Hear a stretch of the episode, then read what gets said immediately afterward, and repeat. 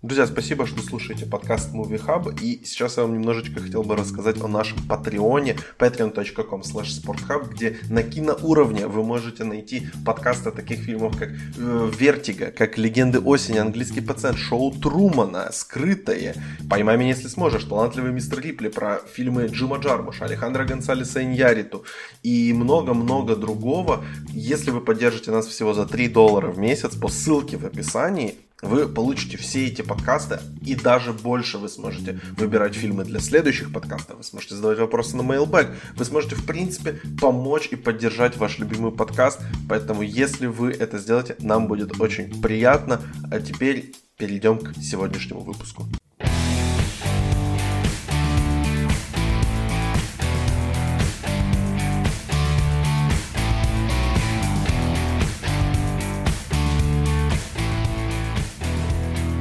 Всем привет, дорогие слушатели, с вами подкаст Hub, и мы открываем сегодня неделю Marvel, потому что у нас впервые за, там, за сколько, за полтора, за два года, я уже забыл, когда я последний раз был в кино на фильме Marvel, это было, насколько я помню, в июле 2019 года на фильме Человек-паук, вторая часть, я забыл уже, «Вдали от дома» она называлась, вот я ее, кстати, недавно пересматривал, хороший фильм, мне он на второй раз даже лучше, больше понравился, чем фильм, который я тогда смотрел в кинотеатрах. Ну, а сегодня мы поговорим о фильме, который я не смотрел в кинотеатре, потому что я вообще плохой человек, и потому что я не уважаю дубляж. Может быть, я себя заставлю на него сходить в кино, но это пока не точно. Говорим мы сегодня о фильме «Черная вдова». Именно с него мы начинаем неделю Марвел. Уже в конце этой недели мы поговорим о финале сериала «Локи». Сегодня о нем ни слова. Если вы еще его не смотрели, то мы не будем ничего спойлерить. Я даже не знаю, смотрела ли сериал «Локи» мой сегодняшний гость Настя. Привет тебе! Во-первых, смотрела ли ты «Локи», кстати? Всем привет. Я пока три эпизода только посмотрела. Возможно, сегодня я наверстаю все остальные, кстати. Вот, поэтому мы не будем, я не буду точно ничего спойлерить и говорить, что было в четвертом и пятом эпизоде, мы не будем и говорить, что было в первых трех, поэтому если вы не смотрели Локи, все нормально, этот подкаст для вас как бы свободная такая спокойная зона, если вы ждете выхода вот шестого э, серии, которая будет в среду, уже 13 июля, насколько я помню, или 14 июля, я забыл уже какой-то день недели. Но сегодня, опять же, не о Локе, поэтому забыли мы на время об этом сериале, говорим мы о сериале «Черная», о фильме «Черная вдова», первый марвеловский проект за почти два года, фильм, который должен был выйти еще если я не ошибаюсь, весной 2020, потом осенью 2020, потом весной 2021. И вот он наконец-то пришел кому-то в кинотеатры, кому-то на Disney+, кому-то сундуки с пиастрами. То есть как бы кто как хочет, кто так и смотрит этот фильм. Я его смотрел дома. Если вы хотите меня шеймить, добро пожаловать в комментарии. Пожалуйста, делайте этого. Поговорим мы сегодня со спойлерами об этом фильме. Поэтому, если вы еще не смотрели этот фильм, во-первых, что вы здесь делаете? Во-вторых, сходите, посмотрите его обязательно. Если вы фанат Марвел, наверняка вы это уже сделали. Поэтому добро пожаловать. Говорить мы будем в, этой, в этом месте о первом проекте за два года. Марвел вернулись, киновселенная Марвел вернулась. Вот она у нас уже последние полгода действует на маленьких экранах теперь она на большом. Настя, тебе вопрос тогда сразу. Как тебе понравилась Черная вдова? И тебе, вот расскажи немного о своем марвеловском фэндоме, то есть ты фанат Марвел или нет? У тебя вот даже в ВКонтакте, если найти твою страничку, она подписана вот как Панда from Wakanda, поэтому, видимо, есть у тебя какая-то связь все-таки с этой киновселенной. Расскажи глобально, как ты относишься к этой киновселенной и как тебе, собственно, Черная вдова? Ой, во-первых, ты сказал про то, что последний раз э, ну, фильм Марвел выходил в 2019 году. Я сначала подумала, что ты ошибся, а потом я поняла, что действительно 2019 год так давно, но столько времени прошло с ума сойти.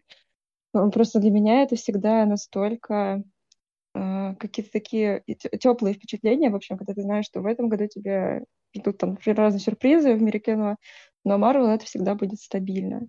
Вообще, я не могу как-то критично к ним относиться. Я понимаю, что там какое-то огромное количество проблем в этих фильмах, и что они, ну, схематичные, напоминают сериал. Но, блин, во мне не такого ребенка будет, как Гарри Поттер, наверное. То есть я вообще не могу им сопротивляться абсолютно. Ну, кроме там определенного количества сольников. Вот Черную вдову я ждала очень давно. Я еще когда они были там на стадии самых ранних слухов, я, я очень-очень ждала, я очень сомневалась, очень опасалась, но все равно хотела почему-то посмотреть, что выйдет. И, ну, мне понравилось, что получилось, хотя, если честно, я вообще не понимаю, зачем этот фильм нужен был. Я единственное, что пойти на него в кино, вот это, мне кажется, надо смотреть в кино, там такой классный экшен, и все таким крупным планом. В общем, ну это действительно нужно смотреть в кинотеатре. Дома, мне кажется, больше будет фокуса именно на сюжет, и, возможно, впечатление будет смазанным. Вот, наверное, у меня так и случилось, потому что я все-таки отказываюсь, продолжаю отказываться смотреть фильмы в дубляже. Я пять лет не жил в Украине, вернулся вот в Украину в 2020 году, в начале пандемии, так уж получилось. И вот я сходил на Тенет, я попытался смотреть этот фильм в дубляже, это было не очень хорошо, и когда второй раз на него сходил, во-первых, как бы более был подготовленным к experience у, во-вторых, просто смотрел его в оригинале и намного больше получил от актерской игры того же, господи, как зовут этого мужчину? Кеннет Брана, вот, который играл русского, опять же, у нас здесь тоже русские люди, э, вот эти злые русские, добрые русские в этом фильме тоже есть, поэтому да, я, наверное, больше времени потратил на то, чтобы понять, какой сюжет этого фильма, как он, во-первых, ответит на себя на вопрос, который ты задала, зачем вообще нужен этот фильм и, и, как бы и куда он, как он вписывается в киновселенную Марвел. И поэтому, да, у меня впечатления вышли как раз таки смазанные. Я просто думаю, что этот фильм, он такой, он агрессивно посредственный. Он очень средний. Он норм. Он ок. Он как бы нормально вписывается, но я не думаю, что я там буду пересматривать этот фильм, что это будет один из моих любимых, вообще один из там в топ-10 у меня даже не войдет этот фильм, потому что уже достаточно много фильмов есть как бы в киновселенной Марвел, что уже можно как бы из топ-10 вполне спокойно выпадать вот таким средненьким достаточно фильмом. А Черная вдова, немного давай о ней поговорим, она сама как по себе как персонаж, она существует в киновселенной Марвел уже 13 лет. Три... Нет, стоп. 11 лет, я запутался. В 2008 был первый Железный Человек, она первый раз появилась во второй части Железного Человека, это было в 2010 году, то есть уже 11 лет этот персонаж у нас на экранах, и все как бы вот с момента появления Скарлетт Йоханссон в Железном Человеке 2, все ждали вот что будет какой-то фильм про нее, что вот будет фильм, э, наверняка там после выхода первой части Мстителей все там начали поговорить, вот нужен какой-то фильм про нее и Соколиного Глаза, где покажут, что же было в Будапеште, о котором они вот постоянно говорили, постоянно упоминали, вот вспоминали, вот ты помнишь Будапешт? А, Будапешт, вот круто, вот было там в Будапеште. Столько у нас истории было. И, опять же, раз мы уже говорим о спойлерах, этот фильм показывает, что, собственно, было в Будапеште. Ну, он упоминает, он ну, упоминает, ну, что ну, было в Будапеште, да. Ну, и они там чуть-чуть показали, вот, собственно, когда нас дом этот взрывал, это, ну, показали чуть-чуть. Но угу. мне, если честно, ну, об этом чуть-чуть подробнее, наверное, попозже. Вот давай, в принципе, какое у тебя отношение к этому персонажу? Это, не знаю, один из твоих любимых персонажей в киновселенной Марвел. И ждала ли ты этого сольника, и ты хотела его на 5 лет? То есть думаешь ли ты, что лет на 5 опоздали с этим фильмом? Во-первых, я только сегодня узнала, что его вообще спланировали делать аж 2004 года, то есть, ну, задолго до «Железного человека». Хорошо, что они сделали, сто процентов у него там все провалилось по-любому. Потому что такое ты либо снимаешь дорого, ну и а как его делать тоже непонятно тогда еще было. Ну, я просто не фанат, например, «Железного человека», ну, просто потому, как сконструированы эти фильмы, они как-то слишком залихватские на мой вкус. С «Черной вдовой» сложные отношения, я как-то не обращала на нее особого внимания, а пока не открыла для себя вообще, сейчас странно будет, Вуди Аллена, потому что там она у него снималась впервые я вдруг задумалась о том, что Скарлетт Йоханссон какая-то там актриса, только когда посмотрела фильм «Сенсация», комедию, где она играла Вуди Аллена, по сути. Вот. И после этого я как-то окунула свою фильмографию, и после этого свежим взглядом я пересмотрела, буквально в прошлом году я пересмотрела все фильмы из э, линейки именно «Мстителей» общих. И тут-то я, короче, как-то по-другому для себя открыла «Черную вдову», потому что мне всегда казалось, что это просто какой-то немножко ненужный герой, который, ну, типа, у нее нет никаких суперспособностей, что она делает рядом, там, например, э, с богом грома и другими ребятами, но просто она настолько схематично сделана, как мне кажется, она настолько какая-то на каком-то третьем плане, даже не на втором, что совершенно непонятно было, зачем она здесь, она никак ну, не влияла, по сути, на сюжет. Но если посмотреть на то, как вот к этому персонажу подходит Скарлетт Йоханссон, как она наполняет ее, вот этого пустого героя, она как-то собой, своей игрой наполняет, какой-то надрыв ей такой придает, невероятный абсолютно, и очень странный, а, как бы загадочный, потому что он не объясняется никак. есть она настолько делает ее а, пограничным героем, что ну, черную вдову волей-неволей начинаешь ждать. И вот, кстати, особенно классная она была э, в противостоянии, да, гражданская война. Фильм, который меня, в принципе, разочаровал, потому что он был без какого-то ну, нужного размаха, как по комиксам. Но там ей как-то немножко уделили время. Мы поняли, кто она вообще такая, что она хочет, какие у нее проблемы. Ну, они сюда частично это перетянули в сольник. И вот, на самом деле, мне кажется, здесь переработали немножко ее героиню. Я думаю, что нужно как-то про синопсис поговорить, потому что про что вообще фильм непонятно. Ну, Например, давай, моя, давай, раска- давай моя расскажем. мама слушает эти подкасты, она не знает, что за черная вдова Ой, такая. ну, здра- здравствуйте, да. госп- госпожа Веселова, здравствуйте. Э, или, Веселова. Или... А, у нее, наверное, другая фамилия. Конечно, У тебя по мужу фамилия получается, да? Да, да, Эх. да. Ну, тогда, я, я, не знаю, как, как мне к ней обратиться, чтобы вот было, было какой-то такой более персональный имя, имя отчество подскажешь? Татьяна Александровна, да. Татьяна Александровна. У меня тоже маму Татьяна зовут. Она эти подкасты не слушает, она а, и что меня огорчает. С другой стороны, я в, ней, я в них иногда ругаюсь матом, поэтому и хорошо, что она не слушает. Так вот, э, о чем, собственно, сюжет? Вот черная вдова, это значит бывшая, э, значит, у нас бывшая спецоперативник КГБ, ну, там, такого секретного подразделения КГБ, потому что недостаточно просто быть из КГБ, чтобы быть злым русским, нужно быть из секретного-секретного подразделения КГБ, которое называлось «Красная комната», где вот обучали как раз э, таких супер спецназовцев, супер таких агентов, которые свергали режимы, постоянно там где-то мелькали, убивали важных политических фигур и скрывались непонятно где, потому что никто не обращает внимания на хлюпеньких девочек, особенно 80-е и 90-е. Э, и, наверное, в нулевых тоже. Вот. Э, началось, э, собственно, фильм начинается с того, что нам показывает, казалось бы, идеальную семью в Агае, такой небольшой деревенский штат, который известен разве что баскетболистом Леброном Джеймсом. И вот в нем живет вот эта семья, которую играет Дэвид Харбор и Рэйчел Вайс играют маму и отца, казалось бы, но, как выясняется, они на самом деле оперативники э, вот этого подразделения КГБ, которые там бы находились на важном задании, и вместе с ними были две маленькие девочки, одну из них зовут Наташа, это, собственно, и черная вдова есть, а вторую зовут Елена, это ее сестра, которая в этом фильме уже взрослую версию играет, Флоренс Пью.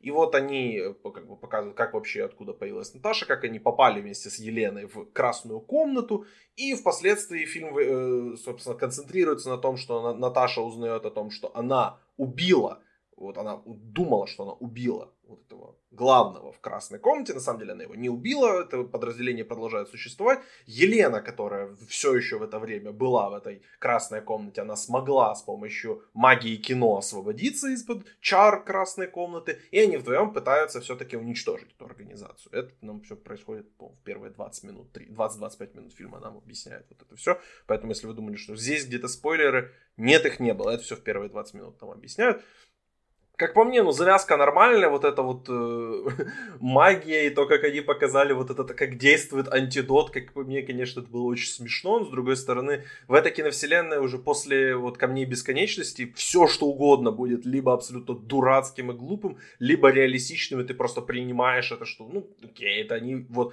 в этом фильме Магафин, то есть, как бы, предмет, который там, как, ну, кейс из э, криминального чтива, здесь у нас это получается вот этот э, чемоданчик с флакончиками, которые там распыляешь, и они, получается, э, тебя снимают. Обретают свободу, да. Вот, дают тебе свободу, да. То есть э, как это работает, я не понял, вот эта тема с феромонами, как они писали, ну это какая-то полная глупость, конечно, но опять же, вот эти все механизмы сюжета я рассматриваю уже и опускаю их, как бы, если это абсолютно какая-то глупость полнейшая, я это как-то пытаюсь опускать для себя, потому что я понимаю, что не, э, они не историю про эти флаконы рассказывают, это просто девайс, механизм для того, чтобы рассказать ту историю, которую они хотят рассказать. А рассказать они всю историю, которую они рассказывают про Наташу, это как бы поиск себя, поиск как бы своей семьи, где ты будешь принадлежать, где ты будешь своим человеком, и поиск себя, и как бы пытаешься понять, как бы, кто ты на самом деле, если тебя контролировали все это время, то как бы в какой-то момент ты перестаешь понимать, кто вообще ты реальный, а кто ты, который был под контролем. Поэтому вот, вот эти темы, они, они продолжались, шли все 11 лет с Наташей, кроме того странного периода, когда она почему-то начала мутить с Халком просто внезапно. Э, до этого как бы всю эту историю рассказывали и продолжали рассказывать и вплоть до как бы трагичного конца Наташи в фильме «Мстители. Финал». Я думаю, что ни для кого это уже не спойлер, фильм стал самым кассовым в истории. Либо вы его посмотрели, либо вам не интересно, и поэтому вы этот спойлер так знаете, наверное. Поэтому чисто вот как бы то, то, что они очень стабильно рассказывали вот эту историю с Наташей, и то, что они как бы ее рассказали до конца, но тут решили вернуться и снова рассказать то же самое, она здесь, по сути, даже у нее нет арки, как у главной героини. Она как бы какой начинает, такой заканчивает. Этот фильм был построен, на самом деле, не для Скарлетт Йоханссон. То есть даже фильм про Скарлетт Йоханссон, которая она ждала этот сольник 11 лет, она исполнительный продюсер этого фильма, то есть у нее есть определенная власть в Голливуде, как бы, и вот ей наконец-то дали сольный фильм массовый, как бы, который соберет вокруг себя огромное количество внимания, при этом она не самая важная персона этого фильма. Ты мне представилась как эксперт по жопе Флоренс Пью. Поэтому давай разберем Флоренс Пью, пожалуйста. Как я ее, я ее теперь буду называть только э, маленькая женщина, просто до конца ее актерской карьеры. Просто потому что мне так удобнее объяснять моей невесте, кто такая Флоренс Пью. Э, поэтому давай вот по ней, потому что по сути она самый важный персонаж этого фильма. Она у нас будет новой черной вдовой. И это даже не спорно, в принципе, все предрекали, что как бы она просто станет частью новой команды. И вот э, сцена после титров как бы на это намекают, но они чуть попозже мы скажем. Вот давай по поводу Флоренс Пью, как тебе она в роли Елены, как тебе этот персонаж и какой ты видишь будущее у Флоренс в киновселенной Марвел? Ну, вообще, про сцену после титров нам реально надо поговорить. Это историческая, по-моему, сцена. А, вообще, ну, Флоренс Пью, я не знаю, если ты там смотрел другие какие-то фильмы с ней, то, конечно, если ждать от этого фильма, что тебе покажет ее жопу, то нет, этого не будет. Весь фильм был посвящен жопе Скарлетт Йоханссон. Я в целом довольна, но, конечно, можно было бы и побольше, и получше. Uh, я не знаю, я всегда от нее в полном восторге, от Флоренс Пью. Она потрясающая, она очень какая-то естественная, она, она просто невероятная. И, блин, какая она смешная, потому что с ней фильм какой-то боди-муви превращается. Ну, вот, например, выходил, когда «Сокол» и и солдат, да, не знаю, это было такое скучное кино, ужасное, а оно было вот прям заявлено как боди-муви, но смотреть на это было невероятно сложно, скучно и тоскливо. А здесь было так классно все с юмором, у них было такое крутое взаимодействие. Ну, видно, что это какие-то сестры, да, там со своими проблемами, сложными отношениями но как-то они так хорошо работали, в этом плане фильм был супер проработан. То есть это то, над чем подумали, и, видимо, на что был какой-то акцент очень большой. Ну да, видимо, она будет новой черной вдовой. Возможно, у нее вроде как свой сериал, да, должен быть, насколько я понимаю. Что-то такое я слышала. Ну, по-моему, с ней еще ничего не заявлено. Конкретный какой-то проект. Она, возможно, где-то будет появляться на, там, на телевидении. Или, она будет. Э, так вот, вот, если мы к сцене после титров перейдем, никогда такого еще не было, чтобы Марвел из кинотеатров зрителей сразу отправляли на Disney+, типа, идите, смотрите наши сериалы. И, ну, я когда просто ждала, что будет после титров, какая там будет сцена, она же должна как-то продолжать линейку а, этой четвертой фазы. И, ну, что там может быть очевидно с ней, только, видимо, сериал, потому что сейчас она появится в сериале про Хоукая, но, блин, непонятно, будет он вообще или нет. Они его то снимают, то его там э, главного героя э, актера обвиняют там в насилии над женой, то еще какие-то проблемы. Короче, непонятно. Тоже судьба у сериала, но она должна быть там одной из героинь, туда ее введут. Когда он там получит свой сольник или нет, непонятно, но может и получить, потому что она, ну, типа, она, скорее всего, за это время какой-нибудь Оскар получит, еще там что-нибудь. Она очень талантливая, амбициозная актриса, у нее очень большое будущее, и на нее явно буду делать ставку. Да, я большой тоже поклонник Флоренс Пью, я вот с ней смотрел, помимо как бы всех вот известных э, Э, проектов с ней, то есть и я, я, например, не смотрел Леди Макбет и не смотрел сериал «Маленькая барабанщица», который вот ее, по сути, возвели в стардом, но как бы прям вот закрепил ее в стардоме, конечно же, роль в «Маленьких женщинах» и номинация на Оскар за, этот, за эту роль, и чудесное видео в инстаграме Флоренс Пью о том, когда она в 4 утра просто голая бегала по квартире, когда узнала, что она номинантка, номинантка на Оскар стала. Прекрасное видео, всем советую зайти в инстаграм Флоренс Пью, найти это видео, посмотреть. Просто просто зарядитесь позитивной энергией до конца дня, как минимум. Э, я еще с ней обязательно бы порекомендовал фильм «Борьба с моей семьей». Да, как бы я фанат рестлинга, не стесняюсь этот каминг делать, поэтому э, она там играет как раз э, вместе с Дуэйном Джонсоном, он там в небольшой роли, но она, по сути, играет достаточно известную британскую рестлершу и играет очень классно ее, поэтому вот порекомендую с ней тоже такие проекты, но а здесь тоже мне она очень понравилась, она очень смешная, вот эти сцены, а, где она там... Смешная. Она высмеивает вот эти главные фишки черной вдовы, которые... Вот это про позу, вот, вот эта тема с позой, это так смешно было. Так это поза, это же самый настоящий Мейл Гейс, ее откуда взяли? Очевидно, что это какие-то мужики придумали, что вот будет прикольно, если она так сядет, короче, и так ножка вперед, значит, жопа назад, это будет красиво, а потом она еще волосами взмахнет своими. Удобно, неудобно, это никому вообще не важно. И тут она такая, слушай, вообще-то это неудобно, а еще это позерство. И эту шутку они повторяют три раза, но они ее развивают. Блин, ну это было очень круто. Это было очень смешно. Мне совершенно не помешало, что она реально три раза прозвучала. Это э, главный... Там не то, чтобы шутка три раза прозвучала, там как бы это, это ну, реально вот просто setup, по сути, сетап и два punchline а у этой да, шутки да, есть. Да, да, да. Ну, при, прикольно. Мне, мне, мне показалось, что это... Э, вот это достаточно умный был сценарий писания. Его не так много было в этом фильме. То, то есть, но... Но вот это был, это был классный момент. И все, в принципе, сцены с Флоренс Пью, где она как бы была одной из главных действующих лиц, это был... Все эти сцены были крутыми. Поэтому вот чуть, чуть больше бы ее, если вот она будет по, по, получит свой там сольный фильм или вокруг нее там. По сути, мне кажется, вот сейчас четвертая фаза киновселенной Марвел будет, будет как раз строиться не в том, чтобы представить нам нового большого злодея, то есть нового Таноса какого-то, а мне кажется, это, это будет вот э, фаза заключаться в том, чтобы ну, как бы передача мантии. То есть у нас будет новый Железный Человек, у нас будет новый Капитан Америка, у нас будет новый Человек-паук, возможно, или просто несколько Человеков-пауков. У нас будет вот новая Черная Вдова, у нас будет новый Соколиный Глаз, то есть в сериале Соколиный Глаз будет как раз о том, что Клинт Бартон учит свою новую там протеже, ее будет играть моя просто обожаемая, обожаемая мною Хейли Стайнфилд, и я очень рад, что она теперь киновселенной Марвел, и, в принципе, вся вот эта четвертая фаза строится вокруг того, что у нас там новые-новые персонажи, либо персонажи, которые находились на втором плане, будут теперь выезжать на первый, как в случае с той же Алой Ведьмой, с Элизабет Олсен,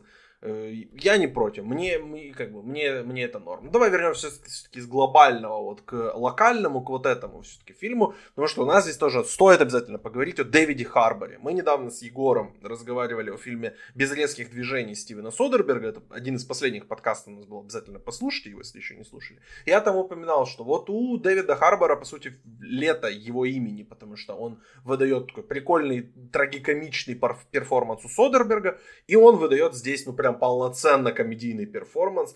Харбор, ну, я, я очень люблю Дэвида Харбора, он еще был вот в «Очень странных делах», естественно.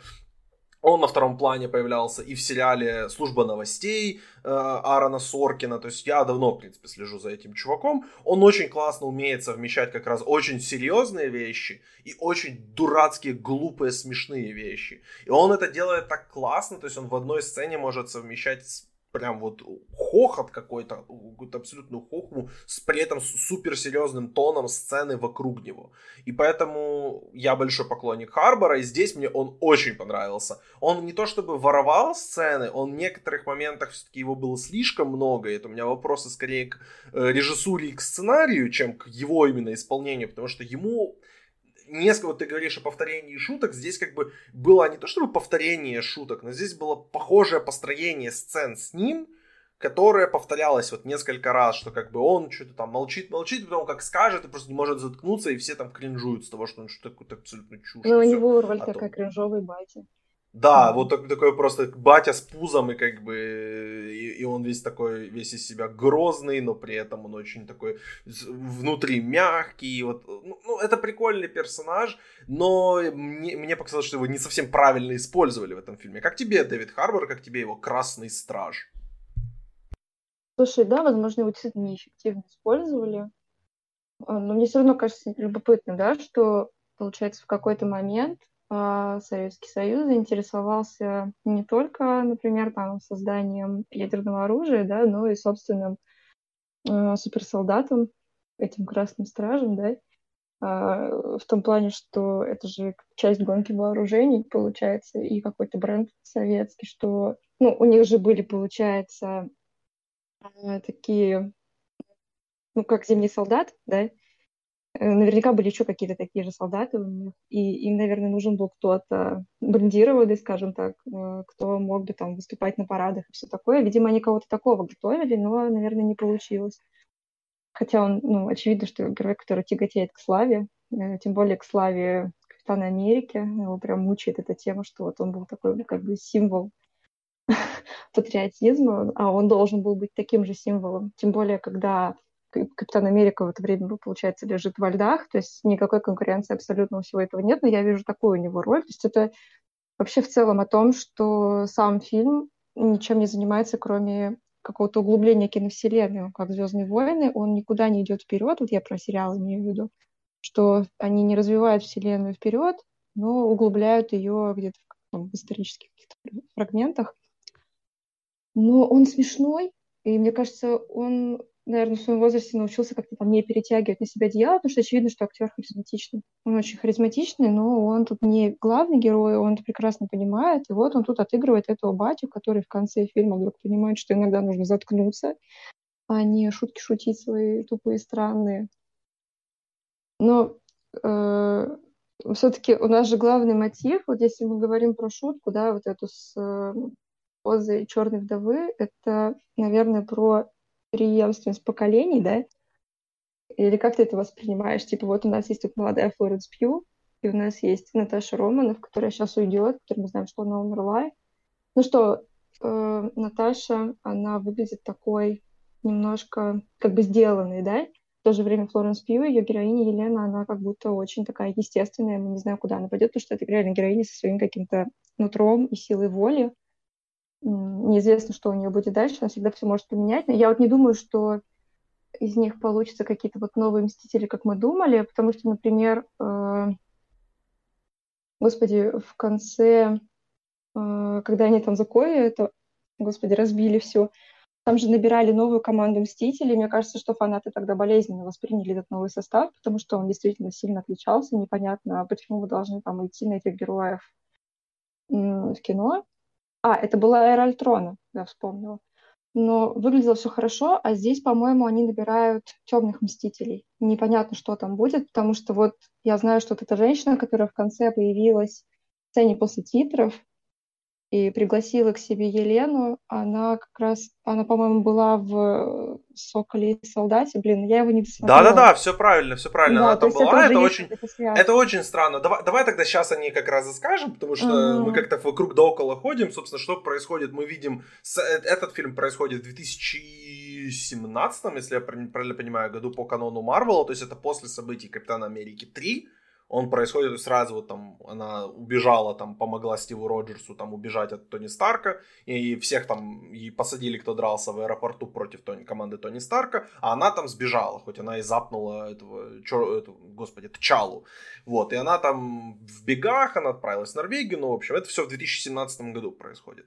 Потом в сцене после титра мы видим 2021 год, то есть после того, как уже победили Танос, Таноса, мы видим сцену, вот, что Флоренс Пью приходит на кладбище к могиле черной вдовы Наташи Романов, кладет там игрушку какую-то, цветы, делает вот этот вот их клич, и мы как бы ждем вот, что, а вдруг ей ответит сейчас кто-то на этот клич, а вдруг там Наташа жива. Нет, мы видим Джулию Луис, Луис Дрейфус. Если вы не смотрели «Сокола зимнего салата», вы видите ее первый раз, и вы вообще не понимаете, кто это такая. И она, то есть, ну, допустим, вы ее видите и просто думаете, ну, она какой-то там человек из какого-то правительственной организации, она вручает папку э, это, Елене, вручает папку, вот твоя следующая цель, а там мы видим фотографию Клинта Бартона с клином глаза, что типа это вот из-за него погиб э, погибла Наташа, вот, типа, иди мсти ему. Угу, и как бы, немного, ну, немного, немного контекста, как бы, кто она такая вообще. Она, в, из того, что я понял из комиксов, она просто вот как очередной какой-то человек из щита или щитоподобной, щитоподобной организации, который э, про, просто там двигает пешками, она как бы не злодей, она не герой, она вот просто такой ну, вот продаж... да. да, вот такой серый кардинал, она двигает туда-сюда фигурами, и она в конце Сокола и Зимнего солдата, спойлеры, если вы не смотрели этот сериал, поэтому если собираетесь, промотайте где-то на, на минуту вперед, она э, рекрутит, вот, э, господи, я забыл, как зовут этого персонажа, в общем, которого играет Уайт Рассел, которого берут как нового капитана Америку, э, в итоге его как бы дискредитируют в ходе сериала, потому что он убивает э, людей там, и э, он становится агентом США. Его персонаж в дальнейшем будет называться агент США. И она его вот берет, что ты будешь у нас использоваться не для миссии, которые вот у нас там Капитан Америка, что он выходит, и все видят вот он там полосы, звездочки, вот это все, то есть медийные, а он будет заниматься такими как бы тихими операциями, которые как бы несанкционированные операции, скажем так. И вот она набирает, получается, в свою команду еще вот теперь э, Елену, или она там, не знаю, в команде, не в команде, но как бы она как Ну, по как всей тоже... видимости. Да, в ее ну, под ее контролем, под ее началом сотрудничает с ней, называйте это как хотите. И вот как бы на, в дальнейшем у нас будет двигаться. Мне вообще было интересно, как бы, что первый раз они, они же заявляли, что вот мы, наши вот эти новые сериалы, которые мы выпускаем на Disney+, они будут супер важными, они будут соединять нашу, то есть это не очередные агенты щита, на которых всем пофиг, или, или это не очередная вселенная Marvel Netflix, на которую опять же всем пофиг, как бы если не, не пофиг в плане того, что плохие сериалы, а в плане как бы общего канона. Эти сериалы часть канона, у нас там будут киношные персонажи, киношные бюджеты, киношные локации, вот это вот все. И Джулия Луис Дрейфус это, по сути, первый персонаж, который вот пересекается с телевидения, который персонаж, который только вот появился на телевидении, и он появляется теперь в кино. Это такой первый кроссовер, который Marvel сделали, и это интересно, что они именно так решили, потому что если этот фильм был от, отснят еще очень давно, и он как бы должен был выйти в кинотеатрах, и по сути вот эта сцена должна была быть первой, когда мы увидели бы Джулию Луис Дрейфус в кино, и вообще mm-hmm. в киновселенной Marvel, это было бы интересный выбор. Мне нравится в итоге тот порядок, который получился. То есть, что сначала мы ее видели в сериале «Сокол и зимний солдат», а здесь теперь мы ее видим уже в кино, и у нас уже есть определенный контекст. Но с другой стороны, вот ты говоришь, ты не смотрела «Сокола и зимнего солдата». Ее появление тебя теперь склоняет больше к просмотру того сериала или вообще никак не влияет? Так я посмотрела, по-моему, пять эпизодов или около того, и это было так ужасно скучно, просто невыносимо надо смотреть. Это настолько был сериал без какого-то своего голоса, что я, я не знаю, типа, они разве могут себе позволить делать настолько проходные сериалы? Ну, то есть у вас есть крепкая связка четвертой фазы, вы должны их все там связывать друг с другом, одно там отсылать к другому, продолжать третье. Ну, вряд ли вы себе можете позволить сделать так, что ваш сериал, блин, закроют. Но они таким не занимаются. Конечно, они не будут там закрывать свои сериалы, но делать контент, который никому не нужен, но кажется, как будто он создавался, когда Marvel еще не делали ставку на стриминги, вообще не понимали, нужно это, не нужно, и в целом относились пренебрежительно к самой индустрии сериалов. На самом деле, даже по финалу Ван Вижна тоже было заметно. Я просто вообще про что хотела сказать, что мне просто какой-то... Вот у них тут есть много очень слабых сторон, да, в фильме, ну, у вас было много лет, чтобы подумать над какими-то моментами, включая вот эту тему, что эти черные вдовы, которые там э, пропитаны всем этим химическим оружием, которое контролирует их волю, и потом какой-то там порошок красненький, они его вдыхают и становятся свободны, эмансипированы, и вообще, ну, блин, это так схематично, настолько, типа, отъебись сделано, вообще, вообще настолько неинтересно как-то выглядит. Ну, то есть понятно, что вот эта тема подчинения и преследования — это какая-то аллегория, да, грубо говоря, и вообще это все, что, ну, с чем сталкиваются женщины, в принципе. И фильм, по сути, как бы про это, про то, как они от этого освобождаются.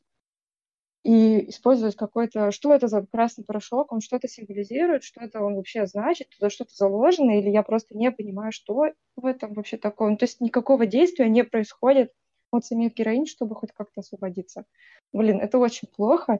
Но, с другой стороны, если мы будем рассматривать это как именно вот преемственность тех самых поколений, да, про которых я говорила, это скорее вообще будет история о том, как... Вот ты говорил про поиск самого себя, да, про какую-то идентичность свою через семью, через э, своих друзей. М- вообще, если тебе, например, важно, вообще важен характер этой Наташи Романов, которую Скарлетт Йоханссон играет, то, наверное, действительно интересно, как она вообще относится к семье. То есть у нее никогда не было ни семьи, ничего.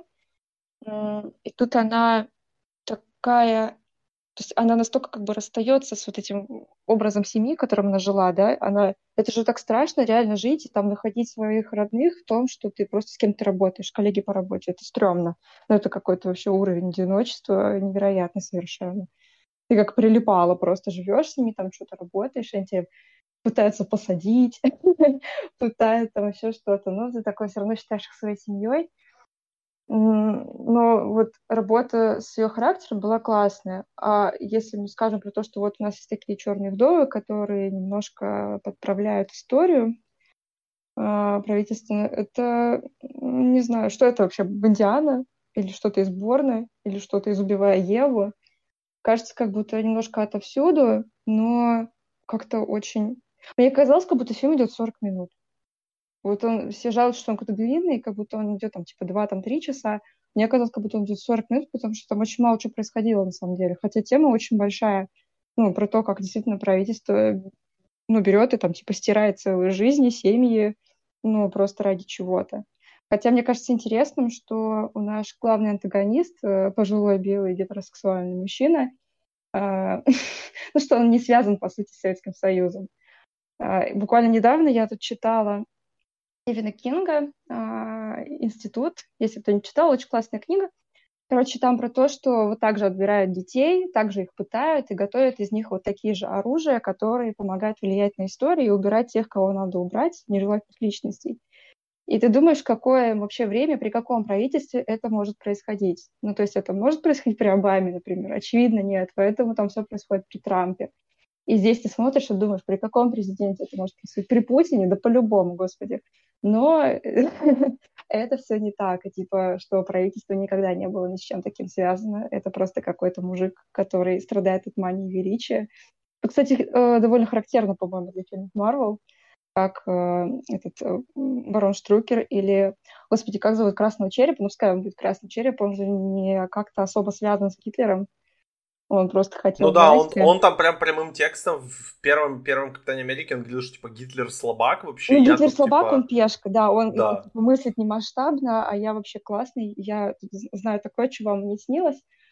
Вот просто по атмосфере кажется, что ну, хорошо ведь, да, что он продолжает вот эту традицию противостояния после вот э, Капитана Америки. Ну, я вот, например, очень люблю Капитана Америку. Это вот фильмы, которые я всегда готова пересматривать из сольников. Особенно Да, первый. да, да, абсолютно У согласен. них есть такая согласен. атмосфера, которая именно вот он наследует ее, ну, уже в «Черной вдове». И если, например, я захочу пересмотреть, то теперь у меня получается вот новый фильм, который туда очень классно вольется, у меня будет какое-то очень особенное настроение. А с другой стороны, вот раньше говорили про то, что Типа, вот выйдет, например, женщина-бонд, да, никто не хочет. Зачем нам женщина-бонд? Типа, тот же бонд, только с вагиной, непонятно, зачем это надо. А с другой стороны, зачем он нужен, да, если он здесь Виланель? То есть героиня с очень сильным характером, она, типа, ну, совершенно другая личность абсолютно. И здесь вот чувствуется, что это то же самое примерно. И буквально недавно выходил еще один такой фильм, ну, то есть, э, например, на фоне общего движения я помню, что когда-то «Черную вдову» не хотели выпускать, потому что там был какой-то бум таких фильмов, и сейчас получается, что снова, видимо, хотя им удалось войти в карантин, сейчас кажется, как будто снова появляется какая-то тенденция к э, шпионским фильмам, да, вот как и пытались как раз «Сокол и солдат». И, кстати, вот из этого я его и ждала. Я думала, что это будет какой-то политический трейлер классный про какие-то подковерные войны. В принципе, так и было, но вот э, с режиссурой, вот чисто с интонацией какой-то авторской, там это просто полностью отсутствовало, и смотреть это не нужно, поэтому, мне кажется. Ну, только ради таймлайна, чтобы вообще там ни, ни секундочки не упустить, тогда, конечно, да. Хотя там классные темы поднимались. Ну, знаешь, для меня вот это понятие нужды, нужно ли смотреть что-то или не нужно, оно для меня очень забавное, потому что ну, типа, никто же никого не заставляет ничего смотреть. Особенно в 2021 году, когда у нас слишком много контента, кино, сериалов, фильмов, тиктоков. Просто у нас инстаграмов, у нас слишком, ютубов, у нас слишком много выбора теперь появилось. И это не такое то есть, понятие, вот монокультура, оно умерло вместе с вместе с Игрой престолов, как бы. Это и последнее монокультурное шоу у нас было, и даже там вот Мэйр была чем попыталась вот это захватить этот триумф, но опять же, если сравнить просто любые там цифры тех же друзей, которые были монокультурным шоу, там лучшие эпизоды Игры Престолов даже к ним не подбирались. Поэтому киновселенная Марвел это как бы монокультурный вообще как бы продукт, но мне сложно сказать, я не уверен, что там большинство людей, которые там говорят, я там фанат Марвел, или я casual фанат Марвел, или я просто смотрю фильмы Марвел. Я не уверен, что они смотрят Локи.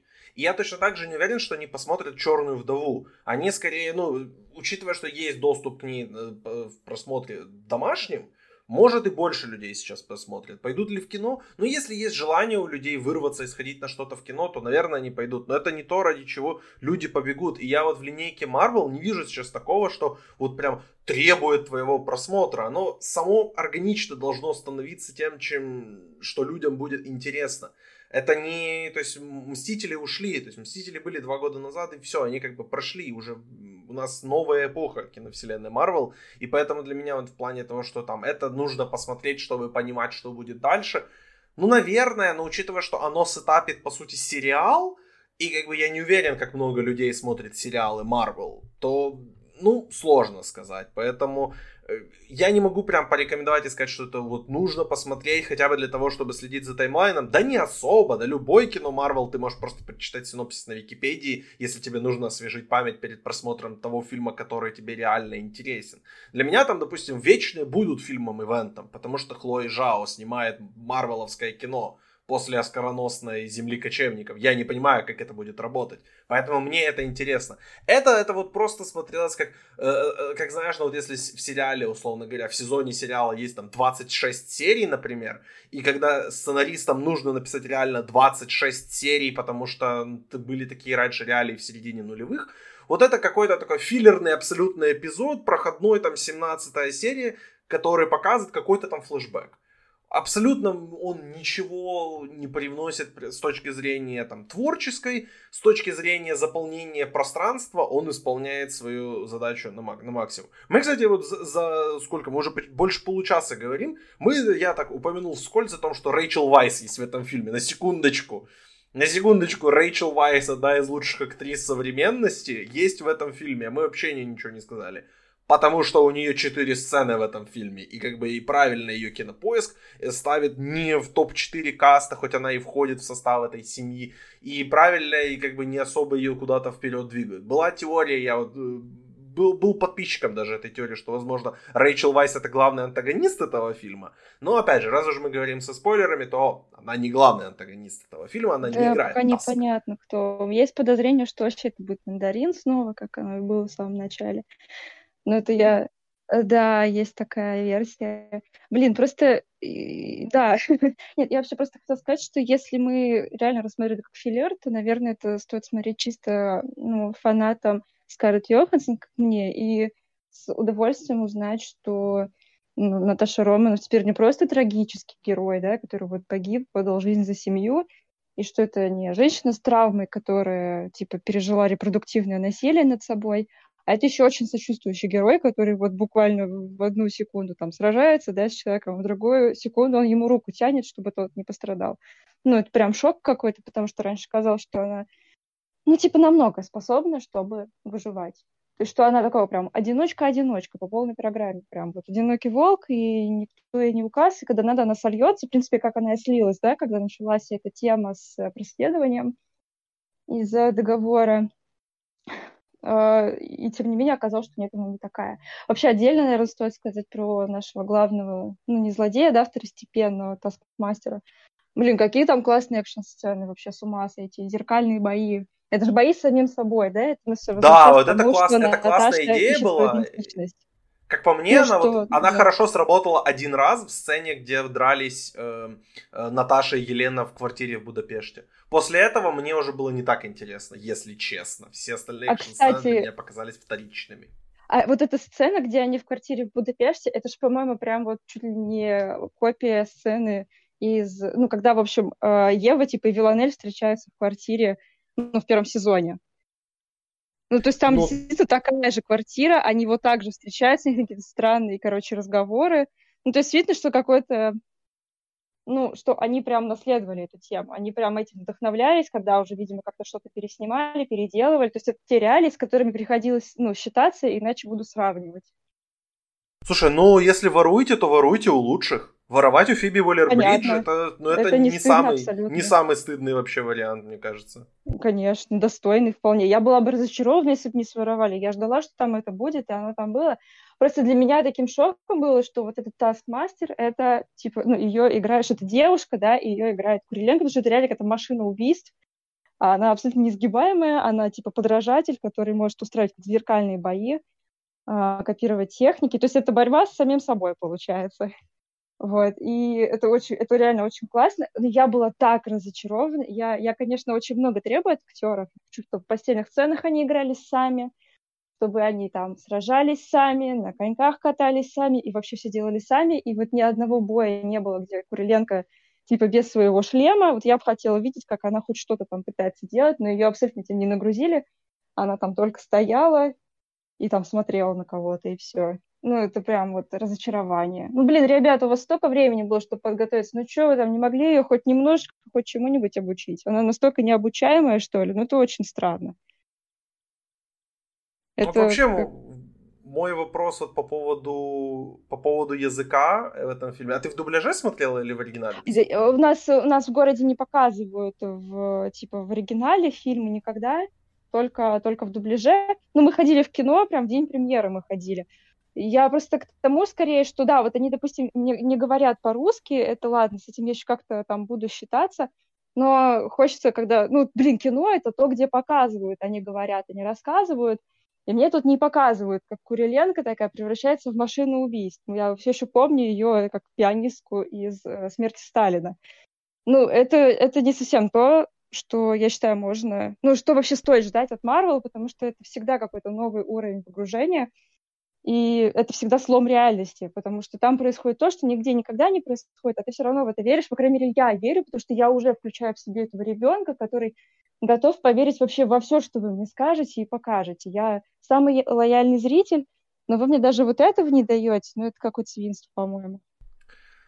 Ну вот Ольга Кулиленко, я как-то пропустил ее имя в титрах. Я, когда ее видел, во-первых, не узнал из-за грима. Грим неплохой, кстати, я бы сказал. Отлично. Ну да, грим, то, да. Что, то, что она ничего не делала вообще без шлема, и она просто в двух сценах засветилась лицом, но это прям, ну немножко это стыдно было, конечно. А ну... ведь какой интересный герой. Вот подумай только, да, это главная травма Наташи, что вот Наташа когда-то пыталась убить вот этого Ой, господи, как же его зовут? Там же такая странная фамилия, короче, главного антагониста, да? Ну, Рэй, Рэй Уинстон, которого играет, которого я тоже не узнал, абсолютно. Дрейков у него зовут. Дрейков, да, классическая, короче, советская Русская фамилия. фамилия да. да. Ну, знаешь, и... это как Мелина, это классическое советское имя, вот это. То а хрен его знает, там разные имена были, на самом деле. Я каких только имен не встречала. Но дело в том, что, получается, она хочет убить его, да, и видит его дочку, и понимает, что ей придется, типа, взорвать его, его дочку, и она это делает, и это ее главная травма, она с этим всю жизнь живет что, типа, насколько цель оправдывает средства, насколько много ты готов отдать, чтобы не было этой красной комнаты, чтобы дети не страдали и люди не страдали.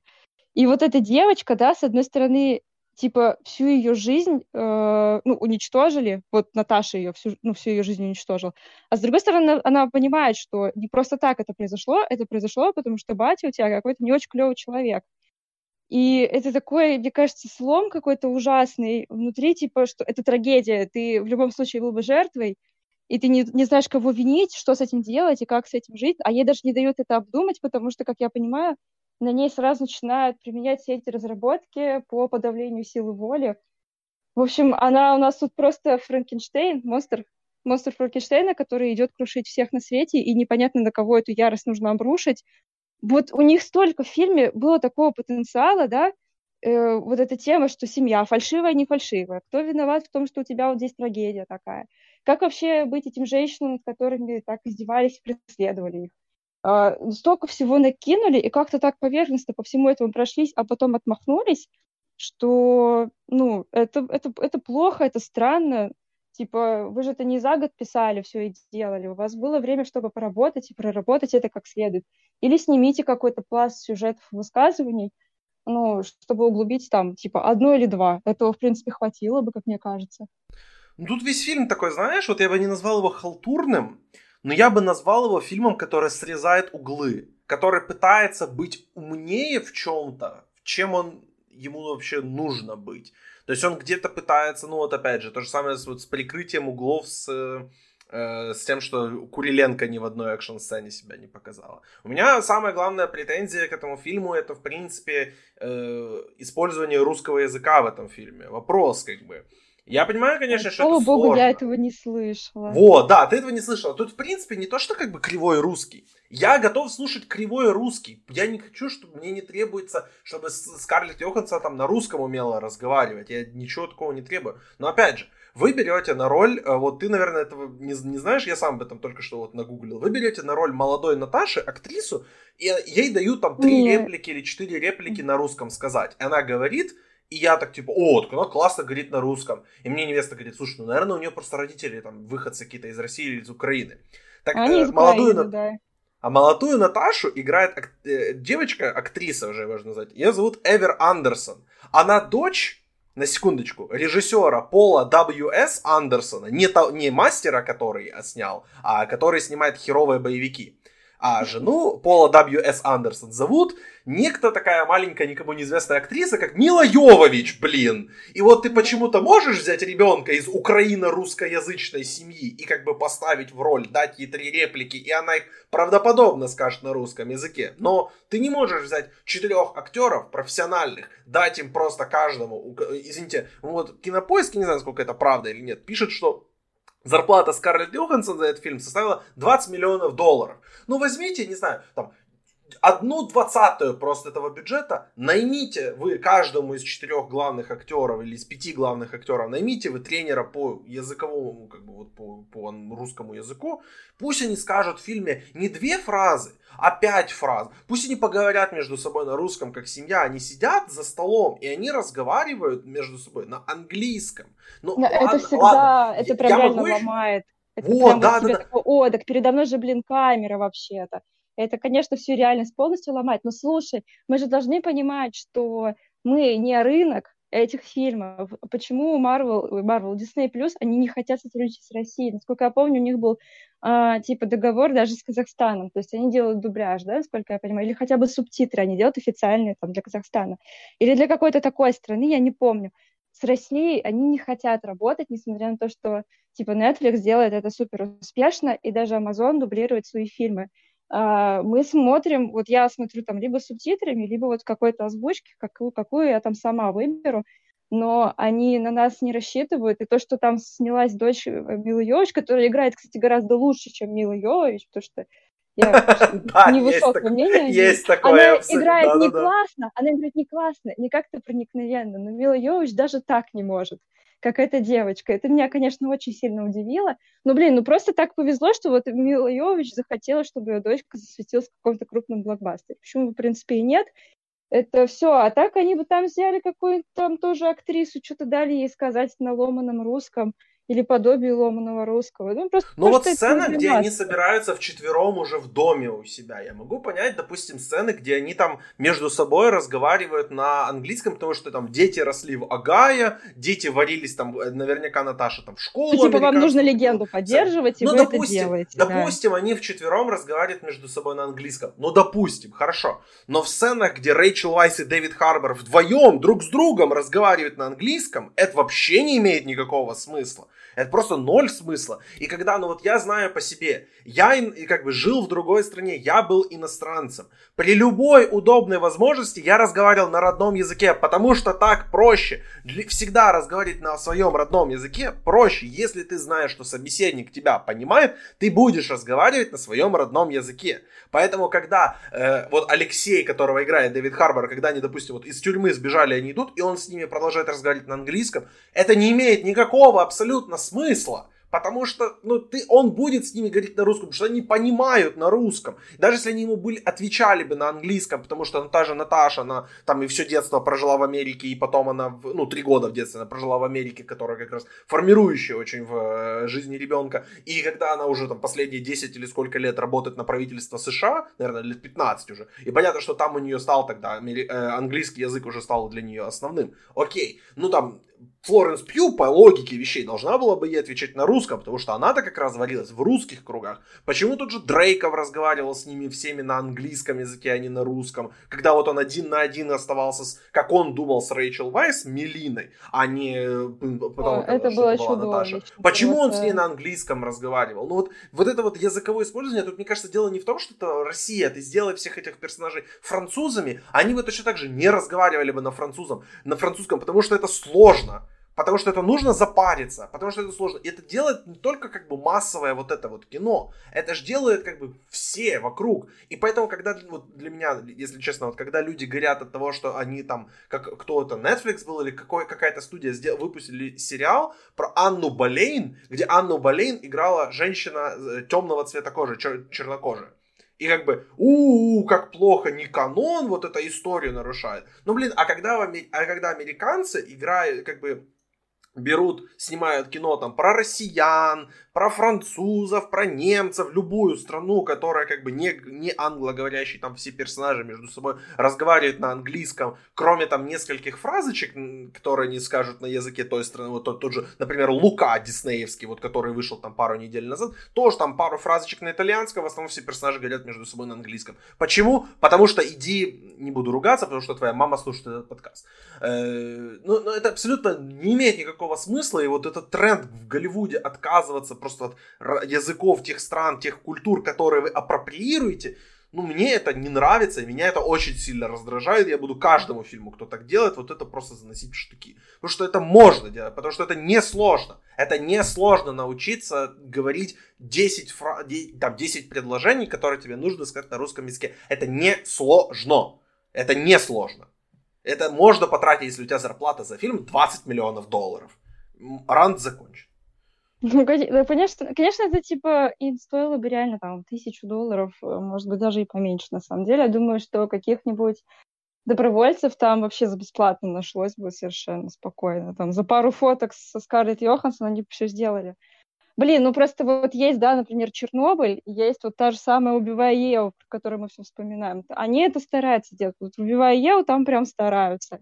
И не только на русском, и на других языках говорить. Не, подожди, подожди, давай убивай Еву. Вспомни сцену из третьего, из, из серии из третьего сезона, где Виланель в Россию едет. И какие там а, все вот, на идеальном это... русском разговаривают, на идеальном это... английском, то есть разговаривают. Они хотя бы пытаются, да. Понятно, что, типа, когда вам нужно весь, э, весь эпизод вывести на русском языке, да, блин, это сложно смотреть и, типа, и вам, и нам, но в целом они хотя бы старались что-то делать. Например, когда они там в первом, кажется, сезоне а, типа Ева приезжала со своей, а, господи, короче, они приезжали в Россию, да, в тюрьму, где там сидела когда-то Виланель, и там они, там это ее начальница, она пыталась говорить на русском, они перекидывались какими-то фразами, потом они говорили на английском, потому что Ева их не понимает. То есть они это делали для нее, как-то это что-то обставлялось. Когда у вас весь эпизод, и вам нужно говорить по-русски, то это будет либо выглядеть так же чудовищно, как в сериале «Американцы», когда тебе приходится включать субтитры, потому что ты не понимаешь, что они там на русском говорят, вот, то, ну, это просто как бы уже такие условности, с которыми приходится считаться. А, например, в Чернобыле, они там, по-моему, вообще, да, не используют русские фразы, но это нормально выглядит, просто потому что это вот такая вот условность, типа, они все говорят вот так, и там нет перескоков типа на другие языки. Вот. Это в Чернобыле разница в том, что это они типа показывают, то есть они просто, грубо говоря, включили уже переводчик, то есть типа все там как бы персонажи, да, они все вот услов... так, То есть да. ты понимаешь, что они там на самом деле говорили на русском, но для того, чтобы массовый зритель понял, все говорят на английском. А когда вот это полу туда-сюда начинается, вот я, честно, не смотрел сериал «Американцы», я к нему хочу дойти обязательно, но это я лучше буду слушать смотреть. кривой русский. Я лучше кривой О. русский послушаю. Для они меня это будет более аутентично говорят, они полсериала говорят на кривом русском, это очень сильно утомляет, ну, это просто действительно тяжело смотреть и слушать, это очень утомляет. Это невозможно тяжело, потому что они, блин, половину или даже больше половины сериала, во всяком случае, там, типа, первый сезон, я помню, там один или два сезона посмотрела, я, я чуть не померла. Слушать все это, это очень тяжело. Это непонятный какой-то язык абсолютно, который они там выдают за русский. И ты сидишь и думаешь, ну вот что, зачем вы так? Ну, говорили тогда уж типа на английском. Или я не знаю даже. Сейчас уже попроще с этим стало, но чаще набирают именно каких-то русскоязычных актеров. Ну, там, тот же Колокольников, который всех, по-моему, спас в Голливуде. потому что он на русском нормально разговаривает, несмотря на то, что почти не жил в России. Ну, ну вот недавно же был фильм э, Найшулера, где он тоже вот взял, я забыл этого чувака, который в Левиафане главную роль играл. Он играет... Э, там был Серебряков Серебря... и Паль, Серебряков, да. вот. Вот, они же там играют второстепенных персонажей. И говорят э, на русском. И, ну, играют на русском. Ну, ну нормально. Да. Я понимаю, что ты не можешь взять как бы на мейнстримную роль русских актеров, как бы в Голливуд, ну, все-таки у нас там, ну, не, не, не ведется так в Голливуде обычно. То есть там не, не, нет у нас как бы истории вот того, что берут русских актеров на, прям на долгую основу. Единственный раз, ну, когда я помню русского актера в Марвеловском фильме, это Ходченкова в Росомахе сольнике в 2013 Ой, года. Вообще, ну, она да. там нормальная была, но она там не говорила вообще, она там просто весь фильм молчала, она просто Она там, там разве русскую играла? А она там разве да, играла? По-моему, по-моему, да. Но, то есть, она играла, я помню, персонажа по имени Гадюка, но я не помню, как бы это она как бы происходило из России или нет. Ну, как ну, бы, да, действительно ли это отсылка к То есть она просто э, лицо, как бы, лицом светила чисто, а не как бы тем, что она русская или она голосом играла. Ну ладно, мы что-то свернуло нас куда-то в левую сторону абсолютно. Давай Потому что это наша болезненная тема, потому что все ищут клюкву. Я вот ненавижу искать клюкву, я вообще люблю, когда показывают какую-то клюкву. Мне интересно смотреть, как, э, типа, как вообще выглядит иностранный взгляд, да, на что-то русское. Поэтому очень люблю всякие там экранизации классики, потому что ее как-то обрабатывают под свой культурный код, и ты смотришь, как они это все воспринимают. Тебе Но Анна Каренина Джо Райта нравится? Я ее обожаю, это очень классный фильм. Ой-ой-ой. Я, я просто действительно очень люблю этот фильм, и я с него вообще, у меня началась любовь к Толстому, на самом деле. Если бы нет фильма, я бы, может, и Толстого, честно говоря, не прочитала бы. Так что... Похвально, да. похвально. Может, я из тех, кто ищет, например, я из тех, кто ищет даже в плохом что-то хорошее, то есть какую-то интересную идею, и вот эта идея того, что мы смешиваем театр и реальность, и вообще переворачиваем все границы, это то, наверное, что, может быть, и понравилось бы Толстому. Ну, это очень классно было. Это очень классный Конечно. гиммик был. Э, Еще бы Кира Найтли хорошо сыграла в том фильме. Было бы вообще прекрасно. Ну... Ой, я скорее сосредоточилась на том, как там работала линия Кити и, э, господи, и Левина. Потому что Левину там откровенно польстили, на самом деле. Ну ладно, хрен с ними со всеми. Что-то мы про Анну Каренину, да, уе- уехали куда-то. Давай, давай, финальные мысли какие-то по черной вдове. Рекомендуем, не рекомендуем? Куда, куда вообще? Что этому фильму делать надо? Где его жизнь-то дальше будет? Слушайте, если вы любите Скарлетт Йоханссон и Флоренс Пью, обязательно смотрите, потому что между ними какая-то потрясающая химия. Это вот прям бальзам на душу, на самом деле. Они такие смешные, такие искренние, забавные, они настолько классно друг с другом взаимодействуют, у меня пару раз даже слеза, на самом деле, прокатилась. То есть чисто по-зрительски я получила свое удовольствие. Там офигенный экшен, очень забористый, и там действительно герои такие, которые, у них нет никаких суперспособностей, и они, соответственно, там глотают ибупрофен, и как-то им приходится отряхиваться от этого. То есть если, например, вы смотрели э, «Сорви голову», мне кажется, сильная сторона этого сериала была в том, что герой главный, он прям не выходил сухим из воды, ему постоянно было больно, плохо и ужасно. И здесь примерно то же самое происходит. Как, наверное, какой-то шпионский триллер, это выглядит немножко схематично и пустовато по своему содержанию. Но если вы, например, вот прям тоскуете по премьерам Marvel, вот вы любите ходить на них в кинотеатр, это вот ваше какое-то такое атмосферное времяпрепровождение, ну, по-любому надо идти, конечно. А если ищете какое-то вот феминистическое высказывание, например, то абсолютно мимо. Да, у меня вот сходил у нас человек, один из нашего чата патрона, он сказал, что просто два часа снимали жопу Скарлетт Йоханссон. Честно, я, я, то ли я плохо смотрел, то ли я не туда смотрел. Я не помню, не запомнил ни одного кадра с жопой Скарлетт Йоханссон, да, честно. погоди, слушай, она выходит из трейлера, несет там свою посылку, идет, короче, к машине подходит. И все это вот время, там несколько секунд, чуть ли не минута почти, там прям крупный план на ее жопу в джинсах каких-то обтянутых. Ни одного такого плана, например, в Флоренс Пью не было, хотя казалось бы, да? Ну, да. вот оно. Ну. Не хватило тебе, да? Да, мое профессиональное портфолио, типа, не, не пополнилось. Эх. А вот, кстати, про Флоренс Пью, реально, если вы там не смотрели «Маленькую барабанщицу» и а, «Леди Макбет», обязательно посмотрите, это что-то просто потрясающее, невероятное. А «Маленькую барабанщицу» снимал Пак Чханук, между прочим, что вообще, по-моему, нонсенс для американских да. сериалов. Так что, да, конечно... ну это Джон, Джон Лекаре, к которому я отношусь так очень осторожно. То есть мне нравится Тинкер Тейлор, но мне не, нрав... не понравился, допустим, вот этот сериал с Хиддлстоном и Хью Лори, как он там, «Ночной администратор». Вообще не понравился мне этот сериал. Ой, поэтому... это такая сложная фигура, это Джон Ле Карре, блин. Ну, он реально работал, получается, в этом Ми-6, и он, да. у него настолько вот этот гиперреализм такой бытовой в его детективах, что это сложный материал, с которым очень тяжело работать. Вот этот шпион Вон, блин, он так сложно снят. Я, по-моему, раз три его смотрела, я только, наверное, в третий раз что-то поняла после того, как Википедию открыла. Но, с другой стороны, э, если как-то, не знаю, немножко его почистить, снять там что-то, то получается очень хорошие эмоциональные вещи.